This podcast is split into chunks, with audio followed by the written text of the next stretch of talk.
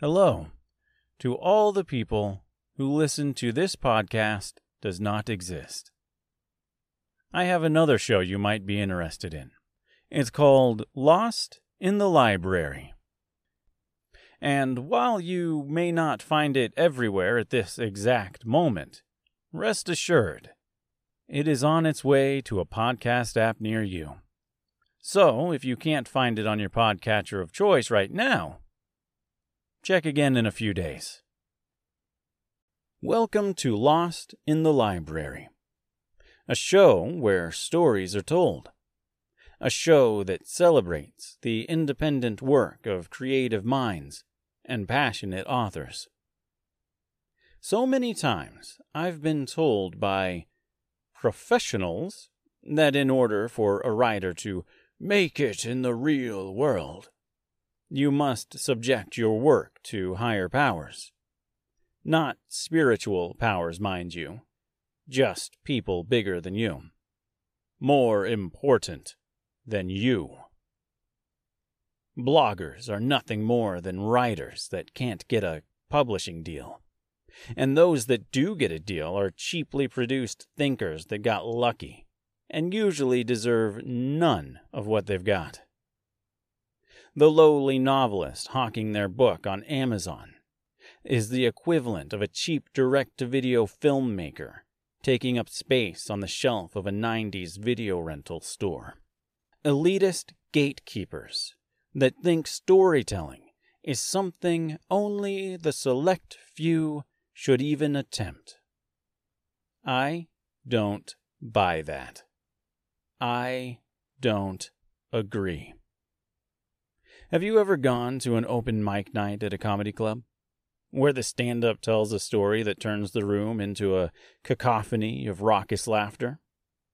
Have you ever sat across the table from your grandfather or grandmother and listened to them tell the story of a childhood memory, enthralled and entertained the entire time?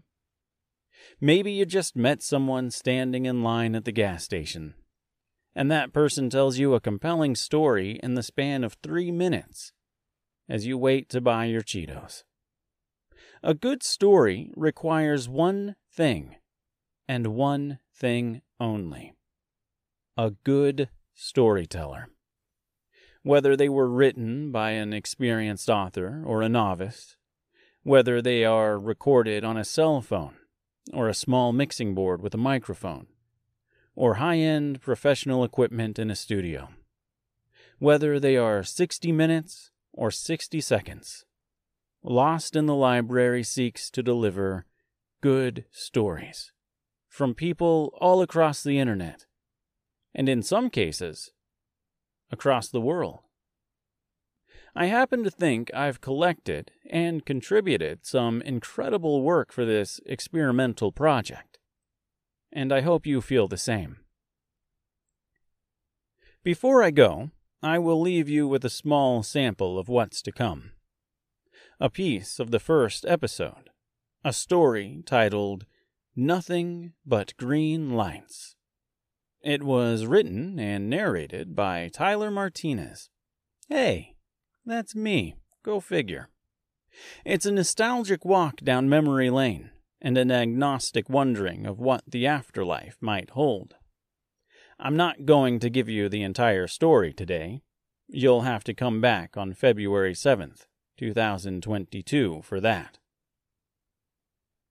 Thanks for listening. I love you all.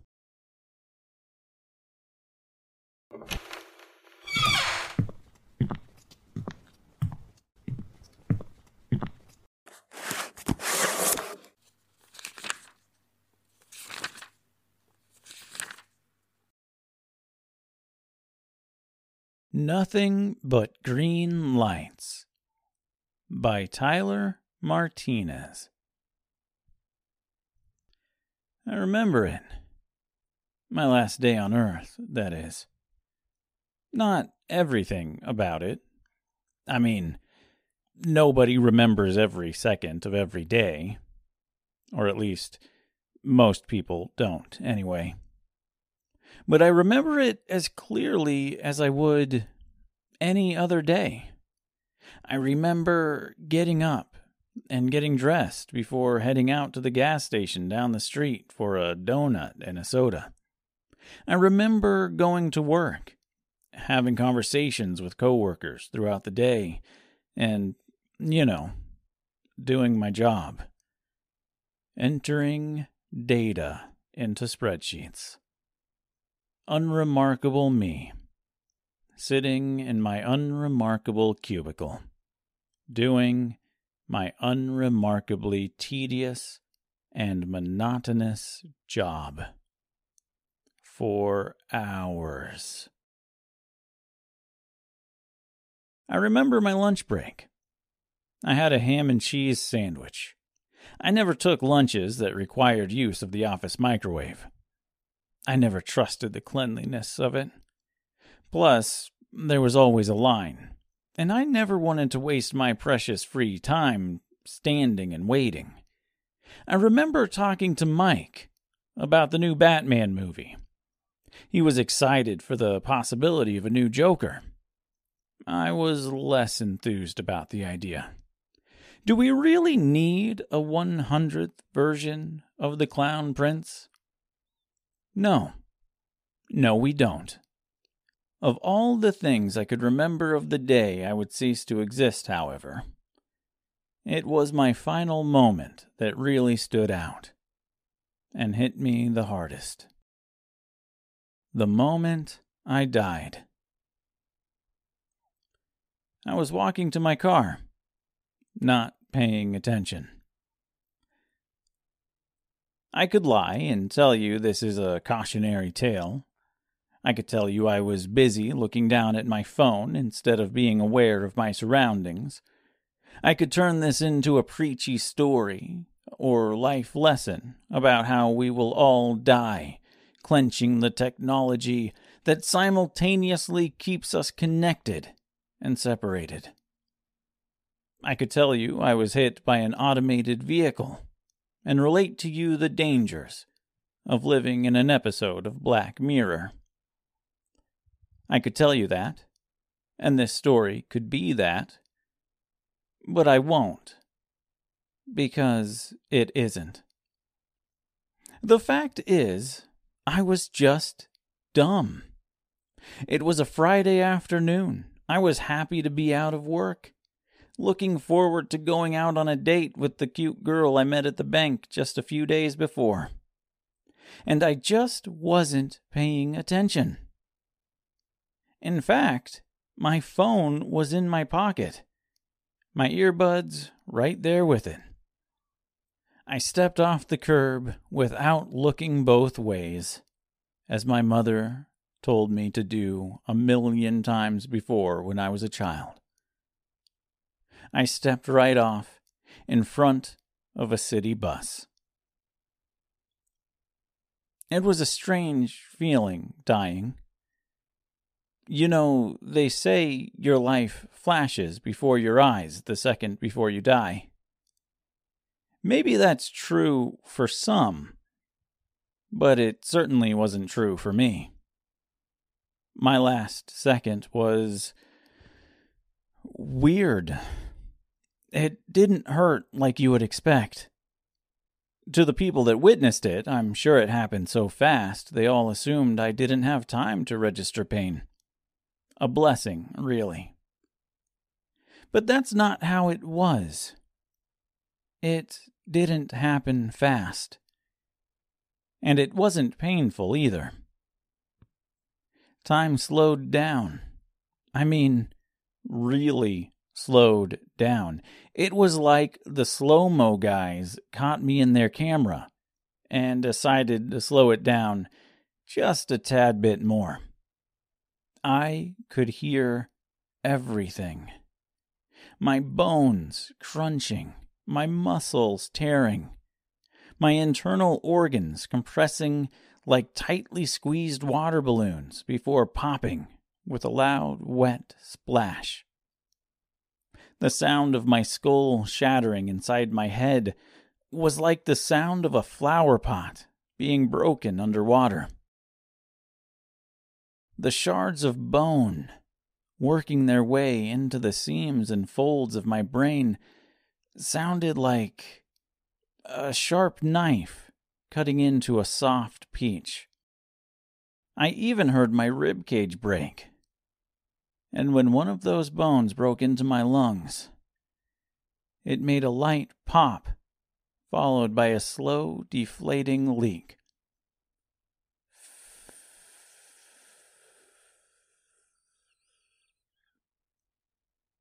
I could feel it all too. But it wasn't painful. It was like a pressure. Almost like a, a big hug. Not a super tight hug. Not a claustrophobic, help me, I can't move, please let me go hug.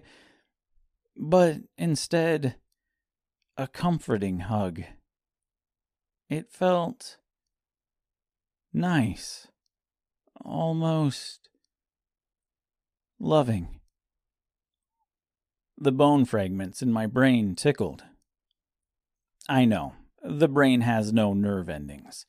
It can't feel.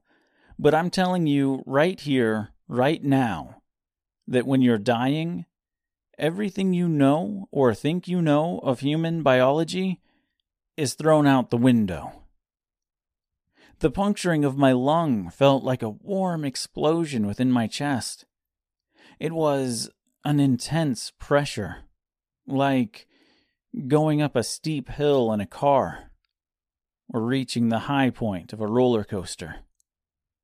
The deflation of my lung was just the opposite, like going down the hill, or descending on that rail.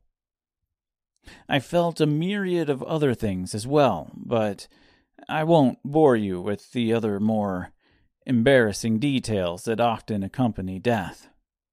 I think you probably get the idea by now anyway. After I died, time returned to normal, and I found myself standing over my own lifeless body. I watched as the bus driver climbed out of her machine of death and destruction. Watched as she approached my mangled body, holding me as though I was her own child, weeping and sobbing. I can't explain why, but I actually felt worse for her in that moment than I did for myself. I was the one lying dead on the pavement. Yet my heart went out to this person. I didn't care about myself anymore. Maybe because there just wasn't anything left to care about. Covered in blood, she continued to cry out for help. A doctor in the growing crowd of onlookers, a paramedic, or someone who simply knew what to do. She apologized profusely as she cradled me. She had nothing to apologize for. I even told her that, but of course my words were useless. Nobody could see the specter of my former self standing in the street, watching like everyone else. I was amazed by the fact that she held me so closely so dearly, so tightly, despite the fact that I was a mess of broken bones, blood, sweat, and other bodily fluids. How do you recover from that? What must it be like to shower, to try and wash that trauma away? The crowd of people stood aside in shock and awe. Most of the people on the bus stayed on the bus. I wonder if they were expecting to make it to the next stop. A lot of people on the street, most of the people on the street, pulled out their phones. I assume they were texting their friends about what just happened, tweeting, making Facebook posts, or taking pictures, hoping to get a grisly image into the evening news. Eventually, the paramedics appeared. They declared me dead on the spot. The onlookers began to disperse, and life went on. Well, life for them went on. I stuck around until the ambulance left, as though I had a choice. Everything disappeared as my body was taken away. The world became dark, and before I knew it, I was alone. I don't know how long I stood in that black void.